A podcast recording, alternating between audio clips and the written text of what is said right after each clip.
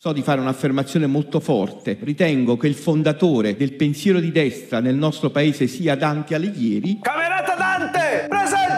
Lo ammetto, oggi ero tentato di parlare di Piqué e della sua campagna Casio, di risposta alle provocazioni di Shakira. Poi il ministro della cultura e del merito, Sangiuliano, ha dichiarato durante un evento in vista delle regionali per il suo partito che Dante Alighieri sarebbe il papà dell'ideologia di destra. Manco a mezzo del calmin del tuo mandato, o Sangiuliano, la ciolla, c'hai cagato! Se è uscito sta cosa su Dante, ha tentato pure di spiegare il perché quest'ultimo sarebbe il padre dell'ideologia di destra. Ma si perde nelle stesse parole italiane che dice tanto da amare. Non va a parare da nessuna parte. Cito letteralmente. Perché quella visione dell'umano, della persona, delle relazioni interpersonali che troviamo in Dante Alighieri, ma anche la sua costruzione politica, che in saggi diversi dalla Divina Commedia sia profondamente di destra. No, non ho sbagliato a leggere io. Sono proprio le sue parole in libertà. L'ho ascoltato più volte, e ogni volta sento...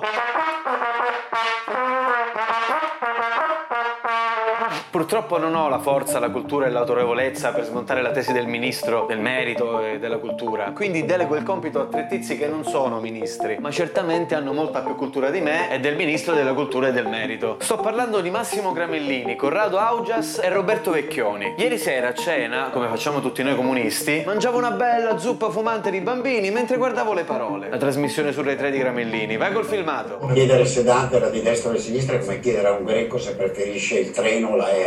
Sono concetti che nascono dopo la rivoluzione francese, insomma dobbiamo commentare ancora.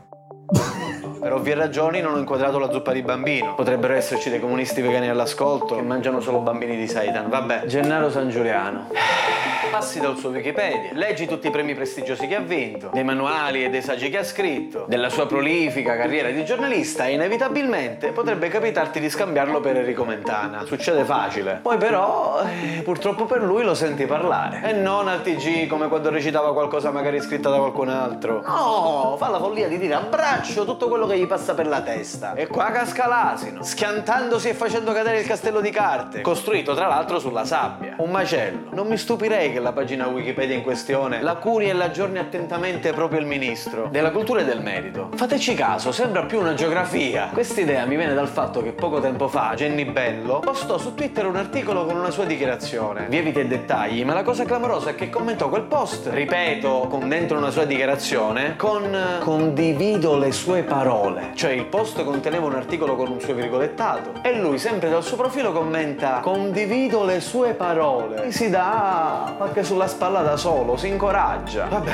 sarà stata una falsa partenza. Si era insediato da appena un mese. Ci sta a farsi prendere dall'ansia. Nessuno crede in lui. Anche perché, già prima gli sciocciunsi malafiura, Gennino, che ha lavorato per 20 anni in Rai, sente un formicolio fra le orecchie, nella zona in cui tutti noi altri abbiamo il cervello. Non si riesce a grattare. Mi metto nei suoi panni, lo capisco, non è abituato. Raccimola con tutte le sue forze dei pensieri che passano da lì per caso. E, senza processarli, li scorreggia via impetuoso. E ora basta quei fondi solo ai film di sinistra. Chiederò alla Rai di fare una bella fiction su Oriana Fallaci. Fatta l'Oriana 2015 dalla Rai, dove lavoravi già da tempo. Ah, l'hanno fatta?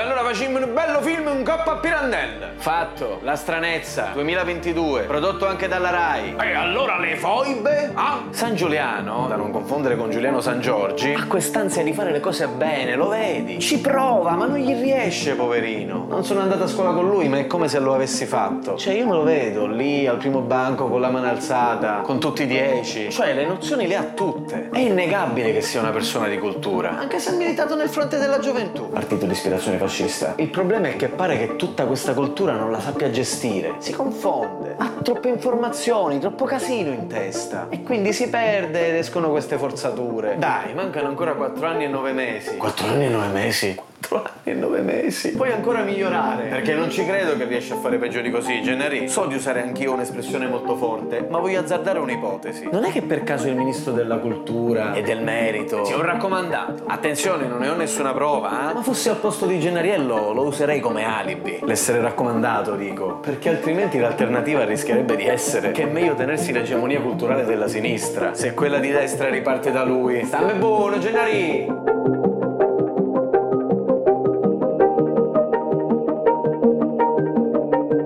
Premesso che stiamo facendo un gioco. Un gioco. Dante, a me viene in mente il PD. Quindi Dante sarebbe il centrosinistra. Se la sinistra vuol dire il popolo e la gente che lavora, sì.